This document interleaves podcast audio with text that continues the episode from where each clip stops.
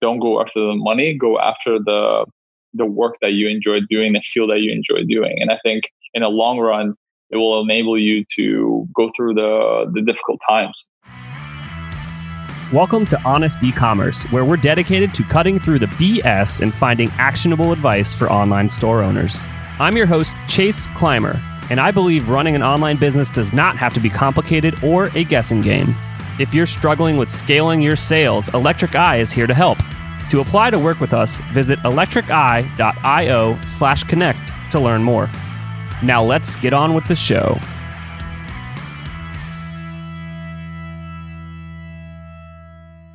Hey, everybody, welcome back to another episode of Honest E-Commerce. I am your host, Chase Clymer, and today I am welcomed from across the pond, Alex Ikonn. Welcome to the show. Good to be here. Thank you for having me on. Oh, thank you for being here. So, Alex is uh, the co-founder of Intelligent Change and Luxy Hair, and he also now uh, nowadays he's also an angel investor uh, for brands like Calm and June. Uh, this is going to be a fun one. I'm excited. Yeah, me too. Awesome. So uh, I just asked you this in the pre-interview, but we're going to get back into it. Uh, so let's go all the way back to the beginning. Um, you know, how did how did getting fired from your job at the bank change your life? Uh, yeah, I would say it was um, a great experience. How you can turn around a very traumatic event to be one of the best events of your life. So you know, looking back, life makes uh, sense a lot more. So at that time, I really thought I was going to be, you know, climbing the corporate ladder, be a banker. I really want to aspire and be that. I you know, I, I got into a bank before I even went to university. And I thought, hey, I'm really kind of gonna be on my way, you know, to the top. And but how I guess it really changed my life was that it really set me on that path to to become an entrepreneur. Because what being fired taught me was that you know in big organizations there's nothing wrong with them, but um, you are in a sense a number. And if you don't follow policy, no matter how great you are, because um, you know um, at that time when I got fired, I was you know working full time at the bank. I was full time in university, and I still had a side business, like a side hustle, that's very popular now on the side. And that side hustle is the thing that got me fired. And um, and that was great. You know, it was great that that thing got me fired because it was kind of like you know it's against policy to be doing something else while you're doing your kind of day job. And I understand, you know, if anybody was working for me and they're doing their side business during the time I paid them, I'll probably be pissed off as well. But at the same time, you could be like, hey, like, how are you managing all this? You're performing at work. You have a side business. You're at school. Obviously, you have a lot of capabilities to do something more. But a lot of times in big organizations, they just don't care about that, and it's easier for them to just get rid of you uh, so that you don't disrupt anything. Uh, however, in being an entrepreneur, one of the most, I guess, important qualities is to be able to think outside the box, is to be able to disrupt uh, processes and uh, look for leverage where it exists. Awesome. Now, was that side hustle that you were talking about? Was that Luxy Hair? No, not at all. That was before Luxy Hair. So this was uh, we were shipping cars, me and my friend from uh, he would get clients in Russia and we kind of like broker it. We'd buy the car for them and ship it over. It was just like it didn't last too long, but you know. Hey, I gotta respect the hustle. Yeah, exactly. Do whatever to make some dollars. You know. Absolutely. So, how long after uh, you exited the bank did uh, the beginnings of Luxy Hair come around? Uh, it took almost two years. So I gave my, I had about two years left of school left, and I said, "Hey, while I'm in school, I'm just going to try doing entrepreneurial things." and not go back to nine to five. And fairly quickly, I would say, I guess not fairly quickly, it took about two years. And Luxy really took off right before about to run out of money. And I just finished university and I was like, okay, it's time to kind of get a job. Because I said, you know, I'll, I'll toy around with this entrepreneurial thing until I get my degree. And then if anything after, I'll just go back to like corporate and we're just running out of money. And me and my wife, and it was just about that time that we did the Hail Mary and Luxy Hair, which was great. Cool. So for for those of uh, the listeners that are kind of unfamiliar with the brand, uh, you want to give us the the quick rundown of what Luxy Hair is and kind of like that journey. Yeah, sure. So Luxy Hair is a direct to consumer um, hair extension brand. So the main product is hair extensions, and we are one of the first you know, before even direct to consumer was hot or interesting, uh, we built a direct to consumer business. And it was really the idea was not to build this big business; it was really a lifestyle business, and it really took off uh, because we were utilized because we didn't have a lot of money for marketing. We utilized uh, social networks like YouTube and even like forums back in the day. Uh, even like Reddit is still popular, but like Reddit, Yahoo Answers, all whatever we can get on. Uh, but the way the business really took off was because of YouTube and the YouTube content library that we built up, and it became one of the largest uh, YouTube channels all about hair. You know, more than three million subscribers. I guess like almost like a half a billion views now. Uh, a lot of videos with like you know 10 20 million views from those early on days. And it was just you know sometimes you even though looking back people would be like oh it's too late. There's already like you know michelle phan out there that existed and other beauty uh, bloggers. But we still entered the space and we still found our niche and we're successful. But right away we did it not to you know become influencers in a way but we came to do it because we knew right away this was just a great uh, platform for uh, marketing for leads, you know, um, and we really believed in content marketing, and that's what really grew our business fairly quickly. Yeah, that's amazing. Support for today's podcast comes from our friends at Simplr, a new way to staff 24 7 sales and customer service on your e commerce store. It works with your existing email and chat platforms, so setup is quick and easy. Simplr's network of on demand, US based Simplr specialists are standing by to answer your customers' most common questions. Set it up for free today and then turn it on or off depending on your customer volume. You only pay $2.25 for every resolution. There are no hidden fees, contracts, or minimums. Close more sales with Simplr by staffing your email and live chat around the clock with Simplr specialists. Start your free seven day trial at simplr.ai slash honest. That's S I M P L R dot AI slash H O N E S T. And so, when did I like how you said it at the beginning? It was a lifestyle business, and you know, since I kind of read up on you, I kind of know what happened at the end there. So, when did it change from being a lifestyle business to like, hey, we might sell this thing? Um, yeah, I guess we never really thought about really scaling uh, to like to even like sell a business. That's not the, what we were thinking about. Um, however, you know, our goal initially was to make just like fifteen hundred dollars like a month each, and we would have been happy because uh, we're just you know students living like my mom, so that's all we needed. And uh, but however, as the business started growing and we started, you know, we hit seven figures in our first year, we realized, wow, there's a lot of potential here and opportunity. And we still kind of did lifestyle stuff for the next three years, three, four years, uh, not really taking it seriously. Uh, however, then what started happening is um, private equity companies started approaching us and be like, "Hey, I was just, you know, we're from venture capital or private equity. Want to chat?" I'm like, "Sure, whatever." I remember even taking a meeting with, um, I think it was, you know, some big firm on Sand Hill Road. It was a big venture capital, Sequoia. Somebody from Sequoia is like a big tech for some reason. I don't know why they were uh, getting uh, in touch with a hair extension company. I think one of the partners, his wife, was one of our customers. And he's just like, you know, I remember we are in San Francisco. He's like, hey, come down. We met him on Sand Hill Road. They're just talking to us about the business, like how big is it? What's the market opportunity? All this stuff. But we didn't care to pitch or raise money.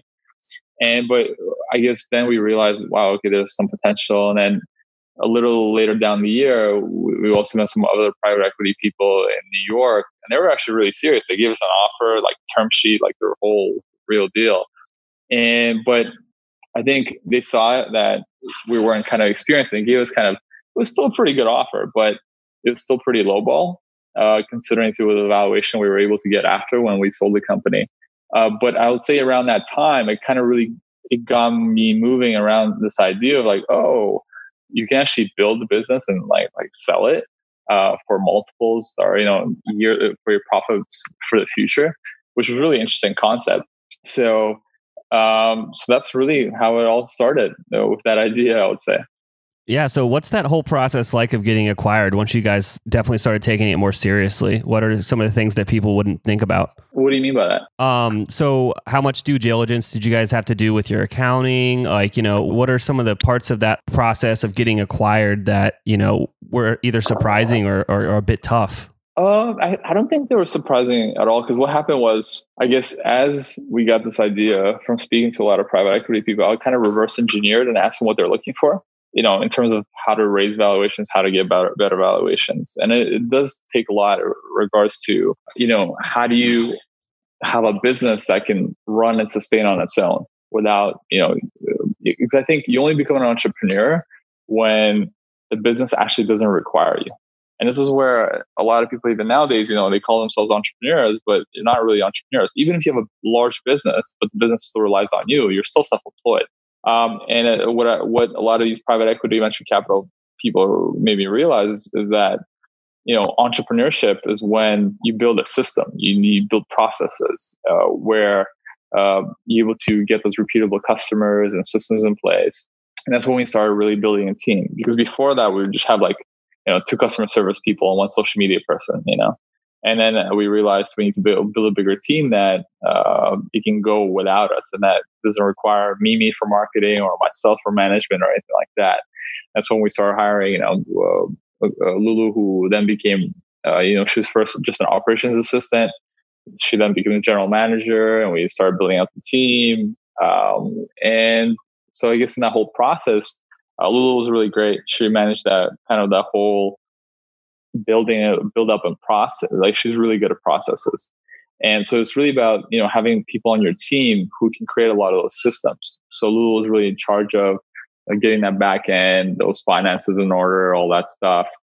And uh, when it came to sell, you know, we worked with like an investment banker, but you know, lots of lessons there. I wouldn't go that route with working with the individual that we did, but it's all really about, I would say, yeah, getting your house in order, being organized, and that's what the right, the buyer wants. Because in a way, uh, if you're looking to to sell your business, it's somebody's looking for, you know, uh, kind of a ready package that is able to reproduce income for them.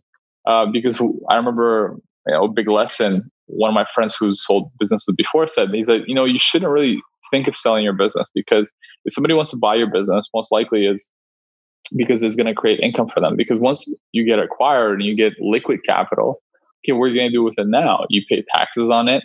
After you pay taxes on it, what is left over? How can you, you recreate the same cash flow that your business was generating before? It's actually pretty tough. Um, so it has to be very compelling reason for you to sell your business. Otherwise, I think you're better off long term sticking around the same business. Yeah, I kind of uh, I, I believe that you know everyone's talking about scaling these businesses as big as possible and like you know how can we scale, especially with Shopify and just how direct consumers going with like performance marketing and stuff, and uh, almost like lifestyle businesses in a sense these days have gotten like a bad rap, uh, but I, I don't think that's necessarily uh, a valid perspective to have. I think a lifestyle business, if you want to build up a successful income for yourself on a business uh, and kind of have it run itself, I I think that that's perfectly fine. No one says you have to be the biggest fish in the pond. No, I, I actually don't think. I agree with you, and I think most people should actually focus on building good long-term businesses, uh, mostly for themselves. And the the reason it's a bad rap is just a bad rap for private equity, for venture capital people.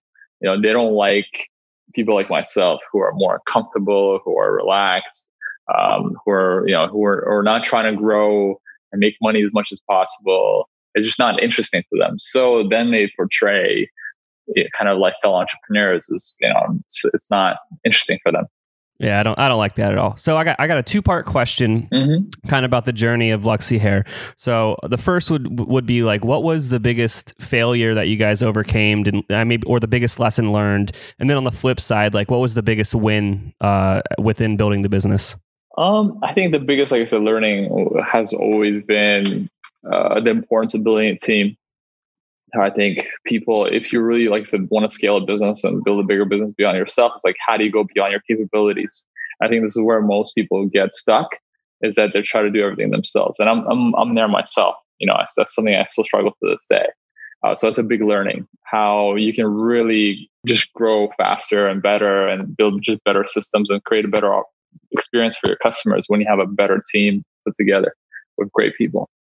And uh, the second part I guess. But what was the second part? To remind me. what was the what was the biggest win?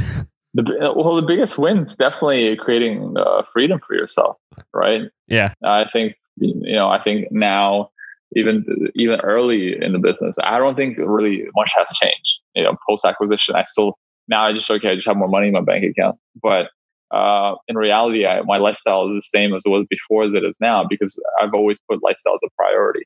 So, and my my choice, I think, why a lot of people should or want to become entrepreneurs is freedom, and freedom not just like to to you know be on the beach all day, but it, I guess the, the idea of freedom for me is really to be able to choose what you want to work on, the projects you want to work on, and you know when you go into work and how you work and all that stuff. So that's freedom for myself. That was the biggest win.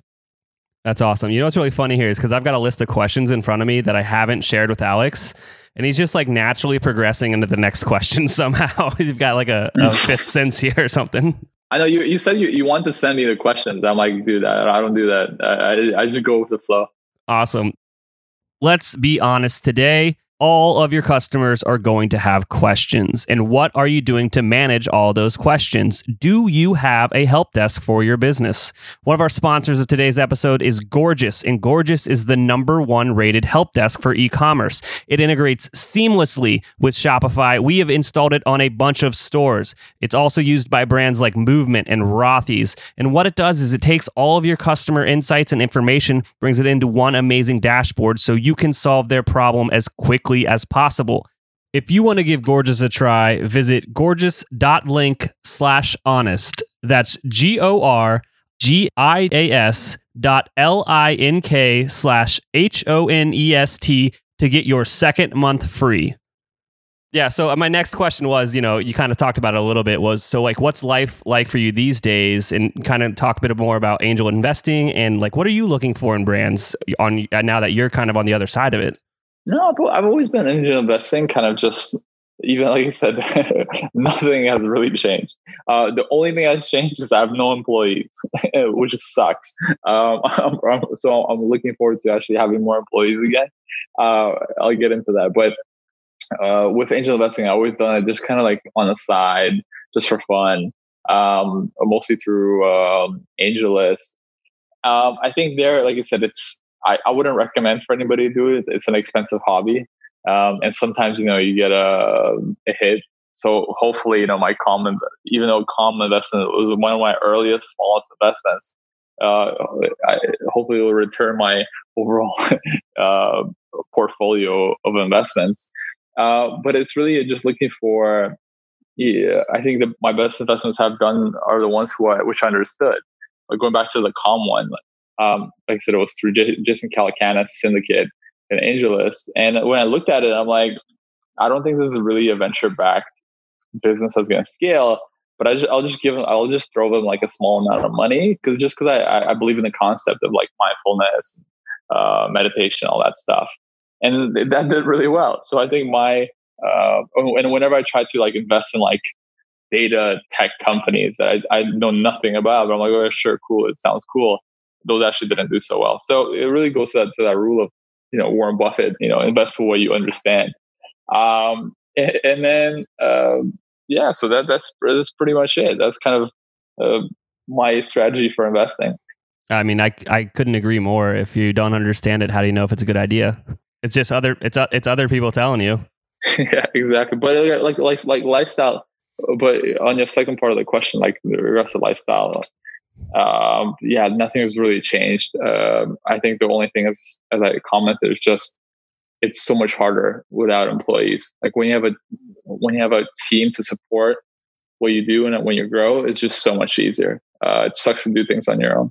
I'm going through that pain point right now. If anyone listening is a developer and you want a job, hit me up. By the way. yeah, definitely. Cool. Uh, so, so before I let you go here, is there any other advice that you'd like to share with like young entrepreneurs? You know, uh, a lot of our listeners are, you know, in the uh, e-commerce space, starting in SMB, something like that. So, anything else that you'd like to share?